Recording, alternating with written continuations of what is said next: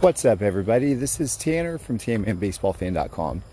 Uh, it's been probably about three weeks since I've been on here, uh, so I apologize for the uh, gap between now and the last podcast episode I dropped. Um, there's uh, been a lot of stuff that's been going on, so I figure probably uh, now would be a good time since I have a chance uh, in the evening to walk around my neighborhood and talk about it a little bit. So a lot of things have been going on. Um, so, first of all, as you probably know, the National uh, is open, and the number one question I'm asked each year around this time is like, "Hey, are you going to be at the National?" And I'm like, "Nope, sorry." Almost every time I say, "No, it's too far for this homebody." You know, and I don't even really go to TriStar much, and that's only like 45 minutes away whenever it's in town. So, um, but man, there's some some pictures that some of y'all are showing and uh, videos that make my mouth water, my jaw drop. Like I just, I love seeing what's going on over there. I just, you know, don't really, can't really stomach the idea of, you know, taking off for, you know, two, three, four days and, you know, in a plane or whatever at this point anyway. So, uh, but anyways, I don't know. Maybe if uh, uh, my uh, youngest, whenever he gets a little older, maybe so. I don't know. We'll see. Um, but anyways, it's been fun, and the fun thing is, uh, thankfully for uh, because of the internet, you really have a card show at your fingertips at all times. So, uh, and that's kind of what I've experienced uh, over the past several years is that the better deals that I found have been online. Now that said, um, I think that relationships can be uh, built easier, belly to belly, face to face. And I think you can fortify those relationships better uh, as well. There's a lot of uh, friends I've made online uh, that uh, I would love to meet in person at some point. Uh, maybe I will, maybe I will not. I'm not sure. Um, I haven't really met a whole lot of people uh, in person that I started off with online, unless I was like doing a deal with them, like buying or selling or something. Um, so that would be fun for sure. And uh, so we'll see. We'll see what happens. Um, but anyway, so for the past few weeks, um, I, if you uh, have checked out my uh, my website, tammanbaseballfan.com, uh, I made, uh, you know, wrote an article about this and everything. Um, and I, I did a podcast as well about it by me basically reading it, if I recall. But the last time I was uh, I was on, I think, or one of the past few podcasts, I was talking about um, the uh, 1887 Gypsy Queen, uh, King Kelly, and uh, how it's possible that it has Casey at the bat implications. Uh, and that's that's disputable, uh, debatable. There's some people that might not think so. I, based upon all the research I've done and the books I've read on, I think so. Uh, but same thing with the, you know, the babe's called shot. Was it really a called shot or not? Or, uh, you know, the reason why the Honus Wagner T206 uh, was in such limited supply was it a contract dispute, or was it because he didn't want his he didn't want kids to uh, associate his name and face with uh, tobacco products? There's just a lot of fun mysteries uh, in this hobby. So, for me the King Kelly mystery is uh, is really at the forefront there. Uh, super excited about it still. Super happy. It's kind of fun because like it sits on my desk or on my shelf, and whenever I see it, um, now I have like this awesome like story, this fun story that uh, that I've been able to share with all of you out there. That I've gotten like a tremendous amount of feedback. Uh, John Thorn uh, Major League Baseball's uh, historian, official historian, he commented on it. Keith Olbermann commented on it uh, to me. So it's uh, been fun to get feedback all around. Um, so, which is really kind of funny. And, and uh, I obviously have very specific uh, interests in this hobby of ours. And they're very kind of strange because it's like I love vintage, but I also love Canseco cards and a lot of people do not understand that whatsoever. One of the other questions I get asked all the time is, "Why do you collect Canseco?" I don't understand. Like, you have these like Babe Ruths and Honus Wagners. Why Canseco? I don't understand. Uh, but uh, that's uh, that's actually what's been filling up my time uh, the last couple weeks. And uh, so, kind of what I want to talk about a little bit right now is uh, patch cards because I've had some pretty great, uh, uh, I don't know, happenings going on uh, uh, when it comes to uh, patch cards recently. So I realized after the whole King Kelly amazing story and everything, I found myself like, you know, not really buying much um, as far as uh, uh, Canseco cards or vintage cards. Like, in fact, uh, up until that point, don't think I had made a purchase uh, that was noteworthy for quite a while. Um, so, uh, but I've I've done some trading, so I'll I'll step back and uh, talk about one of them, which I don't know if I've mentioned this to you or not yet, but there is a card, um, and I wrote about this in my in my blog as well. Um, it's 2010 Exquisite. So let me uh, talk to you a little bit about this card here. Um, it's kind of kind of a fun story, and this is what really makes collecting for me. When you have like a neat history or backstory behind cards. So like King Kelly had an amazing uh, backstory. The 2010 uh, Exquisite, not nearly as compelling of a story, but it sure is fun anyway. So uh, basically, what happened in 2009 uh, Upper Deck or Topps became the official uh, sole license holder for to create Topps baseball cards uh, that were licensed. Uh, Upper Deck said, you know what, we're going to keep creating them anyway. so guess what? Major League Baseball said, no, you're not, and they stepped in after 2010 Upper Deck Series One dropped and said, you're not gonna, uh, you're not allowed to release any other products. Think they had like one or two products that they released in 2010, and that was it. That had like logos and that sort of thing. And so, anyways, it was uh, like quite a shock. Like a lot of collectors like, wait, what? What's going on here? Topps is the only one that's allowed to make a licensed card. What on earth? And so, anyways, the problem was was Upper Deck had brought back their beautiful line, Exquisite, for 2010. They already created them. They're going to uh, seed them just like 1998 Donruss was seeded, meaning that they didn't have packs of 98 Donruss Crusade. I don't know if I said Crusade or not before, but uh, for 98 Crusade, what they did was they seeded them in various different products of uh, Donruss uh, in 1998. And so that's what they were going to do with Exquisite. Now the problem was, was you know they were they were set up kind of a kind of a weird way. Upper Deck One had already dropped, Upper Deck Series One, and the plan was to put them uh, the Exquisite cards in all kinds of other products throughout the year of 2010. But there were no more products to put them in. So uh, because of this, um, the patch cards, uh, there were only like uh, four or five, I think, of each made. And these cards, guys, they're like, they're unicorns, okay? So because there are people that collect the set heavily.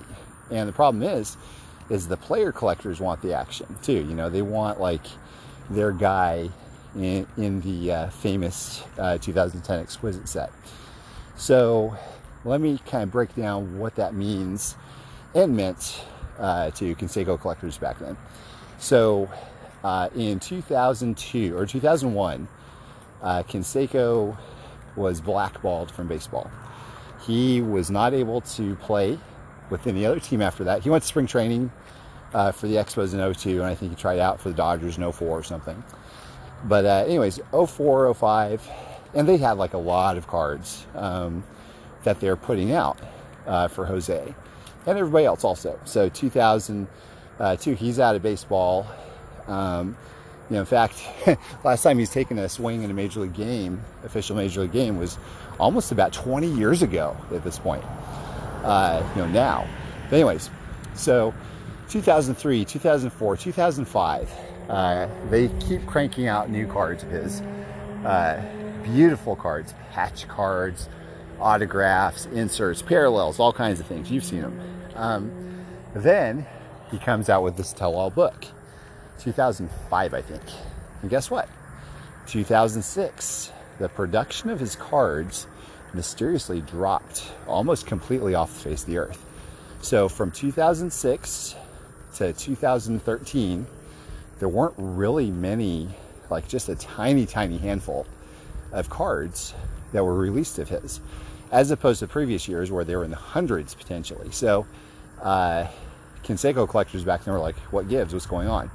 Now, of course, to add to the mix, Topps getting uh, the exclusive license, uh, that kind of narrowed down who could create the cards. But uh, Upper Deck, you know, they they uh, decided to put Jose in Exquisite. So when you think of this as a collector back then, and I wasn't going after Canseco cards back then, but here's how I would imagine, like how frustrating this would be. You hear 2010 Exquisite's going to drop, and you see Canseco on the checklist, and it's numbered 250. and you're like, oh, this is so exciting, and then you wait, and you wait, and you wait, and nothing shows up. Like, what's going on here? Well, come to find out, as I mentioned before, in spite of the fact that the serial number says 50, only five of them exist. And this is an interesting situation, guys, because uh, as you look right now, uh, or as I know right now, I've got records, and I know where at least four of them are, maybe maybe fifth. I'm not sure. Uh, so I was set with this situation of thinking, man, I'm not going to have an opportunity uh, to pick up one of these unless, uh, you know, something comes up uh, from another hardcore collector that says, you know what, I just don't want this anymore. But you know what the odds are of that. so I, and plus, I mean, these cards are expensive. I mean, this could be, uh, you know, it very well could be a $2,000 plus card. Now you just don't know. I mean, it could be 3000 you just don't know. Um, based upon who else out there needs one and, you know, how there's like literally no other chances. So if one pops uh, up on eBay, for instance, that might be the only chance, like the last chance, if there is another chance out there to be had for one to be purchased.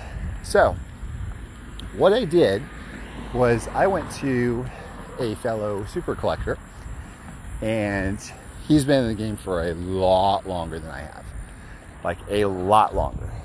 And I started thinking about the uh, exquisite and uh, really kind of what it meant to me as as a collector.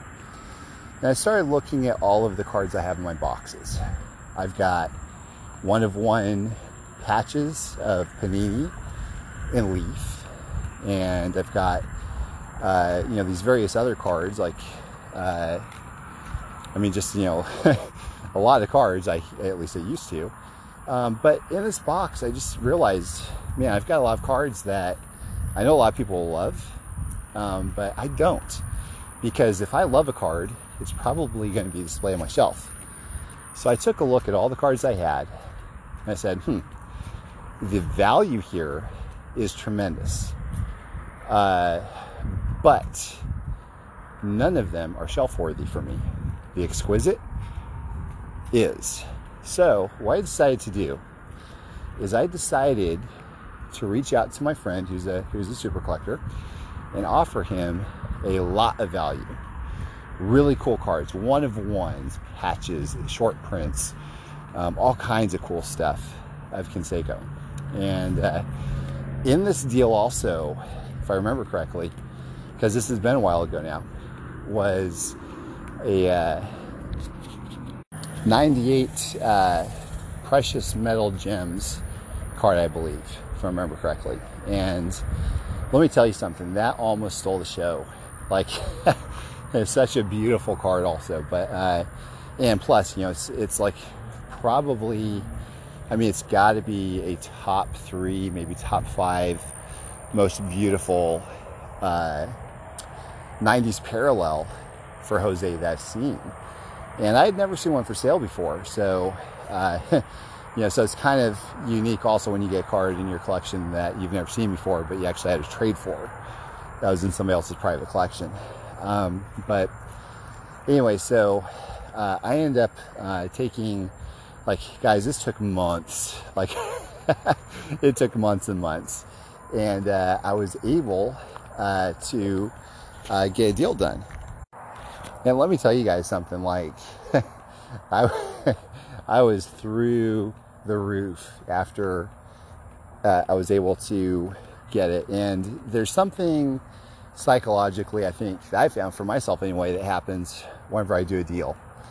Uh, first of all, I start have to I have to really look at each card, regardless of what the serial number says. Like if it's out of five, ten, out of one, um, I really have to look at and go, do I truly love this card? Does this card give me enjoyment? Uh, would I enjoy another card over here that I'm trading for more uh, if I did a deal? And so it's kind of like what I was talking about over the past few months, guys, like the diamond cutting stage. So this is part of the diamond cutting stage for me. So uh, I don't even remember, and this is kind of a testament to uh, uh, the fact that it was a good deal, a good move for me, is I don't even remember all the cards I gave up for those two cards, which are, you know, centerpiece pieces for anybody's collection, really. Um, so, really excited to get those. And I remember uh, looking at going, man, I've uh, collected Canseco uh, seriously since 2013, 2014. And never did I think in a million years would I've been able to have uh, gotten it. And so, super happy that uh, the opportunity arose. And, and to be honest with you guys, like the opportunity didn't just pop up, it was something literally that I had to create out of nothing uh, to get done. And uh, so that leads me to the next deal, which has to do with another patch. So, um, you know, a while ago, I was able to do a deal with a good friend of mine for a uh, 2001 uh, gold upper deck game jersey patch. Cards like one of the most beautiful patches I've ever seen. And super happy with it. And I started thinking, like, how, like, the implications of of patch cards with like you know you know with uh, in, particular. I started thinking, you know what, this is interesting. Um, I didn't really even notice this until the past uh, past shoot month or so, I guess. Uh, has really only had two official patch releases during his playing career. 2000 Upper Deck Game Jersey patch edition and 2001 Upper Deck Game Jersey Patch Edition. So the uh, Game Jersey patch for 2001, uh, so effectively you say he had a first and a last and that's it. you know, the 2001 version had a regular and a gold, numbered out of 25. And uh, so I picked up the one out of 25 uh, from my buddy. And man, it's like one of my favorite cards. Like just the colors. It's a devil devil rays patch and it's just incredibly beautiful. And so I started thinking uh, about the 2000 because I, I, heard uh, another friend of mine who's not very public about these, uh, about his collection. He's got a massive, like an incredible uh, Canseco collection. And he showed me, he shared with me a picture about a year ago, I think, or several months ago, of a 2000 Upper Deck Game Jersey patch card that he had picked up about a decade ago. And so I looked at it and I started thinking, I was like, man, I've got one of these, but the patch that he has is part of the logo. It has the R and the A in it. And yeah, so I started thinking really kind of the magnitude of this card. It's Canseco's first patch card. It's the best one that I've ever seen of 2000 Upper Deck Game Jersey patch uh, for Canseco. And, uh, you know, really it's in the conversation of, you know, being one of his best cards ever uh, because of this. Now, keep in mind there are a couple one of ones for 2000 Upper Deck uh, game jersey patches uh, as well. So they do have a couple parallels, but the patches like they just don't they they don't compare. They they aren't even on the same level. So this is where I would absolutely take this card uh, that my buddy had uh, over the one of ones if given the uh, opportunity, because again you're looking at serial number versus patch quality, and you know things have changed, guys. Like things have changed drastically. over the past uh, you know couple decades. So 2000 Upper Deck Game jersey patch, that was like the first official pack pulled uh, patch card ever. Um, you know, for baseball cards, and so uh, I think they're probably trying to still figure things out and work things out. So they're probably uh, they they didn't realize that that maybe a logo uh, may not be uh, or maybe uh, best served as one of one. And, uh, you know, it's kind of the reason why I think you find a lot of these uh, different, like, pre war Hall of Fame uh, players with cut signatures in early upper deck uh, offerings being numbered to like 50 or something. Like, they could have. They could have used those as one of ones or whatever out of fives uh, for like years and years and years to come, but they just didn't. And so, I think the card companies learned a lot over the next uh, few years after that. But uh, either way, uh, I knew one thing. I knew I wanted to get this 2000 Upper Deck Game Jersey patch, and I knew it was going to cost me a lot because uh, the problem is, is I've been turned down many, many times for trade offers, and uh, my buddy just wasn't wanting to budge, which is understandable. There's a bunch of cards that I have that I wouldn't budge on either, unless somebody was being unreasonable. Uh, so I knew that I had to be unreasonable. What I did was I offered up a bat barrel, a couple Topps trajectory patches. One had part of a Rawlings tag, uh, one had part of the A sleeve uh, patch. I, I gave up a couple multi patch, one of one Panini cards and my version of the 2000 Upper Deck Game Jersey patch. And I think there's uh, another card or two in there or something. And uh, threw up the offer. And he goes, hmm, you're crazy. I go, I know. but uh, none of those cards wowed me really. I was happy to have them in my box, but they weren't even displayed. And you go, well, I've got to swing for the fences here. So a day later, he goes, you know what? I'll do it. But Tanner, you're crazy. I said, look, I know, I know, man, I am, I am really nutty for offering up all this, but uh, at the end of the day, the main reason why I did this is because I know that they're going to be making one of one paninis and other patch cards for Topps and barrel cards till the end of time. They will keep cranking them out year in and year out. As a matter of fact, I think uh, from a production uh, standpoint, I think Canseco now has like 20 barrels, whereas when I first got into this, I don't think he had any barrels, at least one of ones. Um, and so when the first one popped up, like it was a big deal. The second one popped up, big deal. Third deal, third one popped up is a really big deal. As a matter of fact, they're still a big deal. you know, everybody loves uh, loves bat barrels, and there's probably only four people on the planet that have all the Canseco bat barrels, um, which, you know, that'll keep the demand up for sure. Like they're always incredible cards. However, that said, 2000 Upper Deck Game Jersey patch, you're not going to see anymore made. What they made is what they made, and that's it. And I've had the pleasure of owning, um, let's see, I think about four of them now. And keep in mind, like, the rarity is off the charts. They were one in 10,000 packs, if you can imagine. So that means for your player, if you want to pull your player, it would be one in 200,000 packs. Now that is like way beyond 91 Donruss Elite level uh, odds. You know, I mean, that's a, that means that you have to bust open case after case after case after case just to get one. you know, let alone your guy. So, um, yeah, I've seen like a handful of them also. Uh, I would imagine that there might be, mm, I mean, this is a complete guess, but 25 to 33 of them out there. I don't know. Uh, but in any event, they're extremely rare. They will never be made again. So here's what happened. Here's the rest of the story. We did the deal. My buddy posted a picture of everything I gave up. And everybody goes, oh man, that guy's nuts. Whoever it was, he was insane.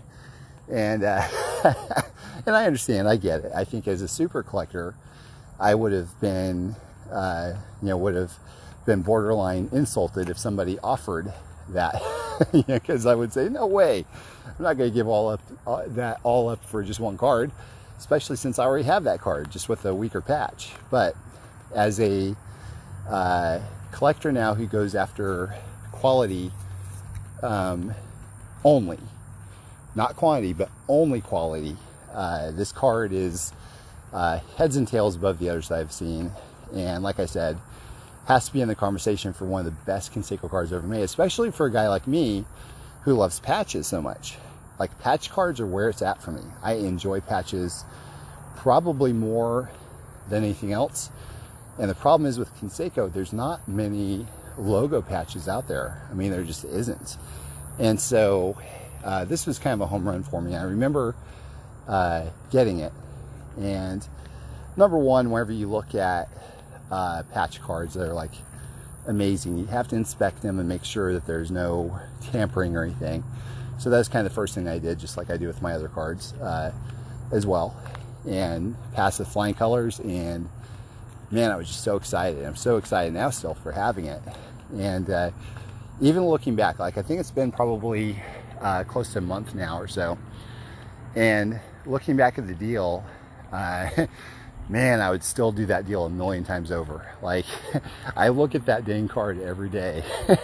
and so, yeah, I think that's uh, kind of solidified more of what I'm trying to do is I'm trying to fill my collection with nothing but cards that I love looking at every single day and getting rid of the ones that I just don't really look at or don't really care about. Uh, because, as I've said in the past, cards that you have in your collection that you don't really care about are likely keeping you from getting cards that you do want to look at every day in your collection. Now, I'll say that one more time. Uh, cards that you have in your collection right now that you don't care about are very well likely keeping you from getting cards that you do want in your collection that you look at every single day. So, to explain a little bit, uh, if you have, say, $100 worth of cards that you don't want, or $1,000 or $10,000 worth of cards that you don't want or don't care about. Imagine if you could take that and just get yourself a grand slam of a card, like just an amazing eye popping card. Um, it's very possible. So be thinking about that. And I, I've drilled this into everybody's head multiple times now, so uh, sorry to be badgering you about this. but I think it's uh, important to run that exercise. Regularly evaluate your collection and ask yourself, you know, maybe once a month or quarterly or yearly, what really excites me? What am I happy about? What am I not happy about? What am I just about, you know? Um, it's a very good exercise because uh, I think as collectors, our tastes uh, change. And because our tastes change, uh, I think our collections should and they can uh, too. It's just a matter of actually putting in the work to do it, like to emotionally, mentally detach from cards that you don't really care about and put in the work to put them up for sale. Um, so, anyways, but yeah, it's been it's been fun. Um, it's been a really fun exercise. I uh, grabbed a couple absolute monsters and uh, that were not available that were simply not available. and uh, that's part of the fun for me also, I guess, is uh, realizing that these cards would not be in my collection had I not gone above and beyond and offered things uh, to these people that money would not have done it. I literally could have offered each one of these guys two, three grand uh, cash, and they would have just laughed. I said, nope. so, you know, that's kind of the fun part about this also is realizing that, you know, these aren't just simple uh, cards that popped up on eBay and, uh, you know, that's it. You know, just, oh, I found a card that I liked and I click buy it now. No, there's months and months and months of negotiations. And in the end, what this does is it also creates a fun backstory for the card um, to remember how they came into my collection. And so that's part of, like I said, part of the fun for me.